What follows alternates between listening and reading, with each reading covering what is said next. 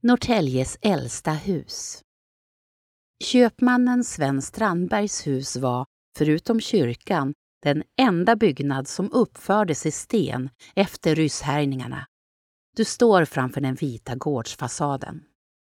Ingången här har adress Kvarngränd 4 medan husets framsida med butikslokalen vetter mot Tullportsgatan. Strandberg var kyrkvärd och ledde arbetet med återuppbyggnaden av kyrkan. Säkerligen passade han på att handla både sten och hantverkare till sitt eget hus då han köpte material till kyrkan. Både kyrkan och Strandbergs hus är byggda av identiskt lika sandstensmaterial och med samma typ av fogar. Och med samma typ av fogar. Huset blev sannolikt klart någon gång i slutet av 1720-talet. Strandberg dör 1734, bara 46 år gammal.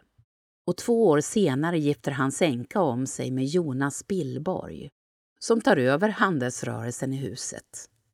Billborg dör 1753, 50 år gammal och nu tas affären över av Sven Strandbergs son Olof Strandberg som driver rörelsen till mitten av 1770-talet då hans systerson Gustav Johan Mur tar över. Han arbetade då som expedit i butiken. På 1790-talet säljer Mur gården till Anders Lindqvist vars dotter senare gifte sig med Erik Gustav Stenberg, som här fortsätter affärsverksamheten.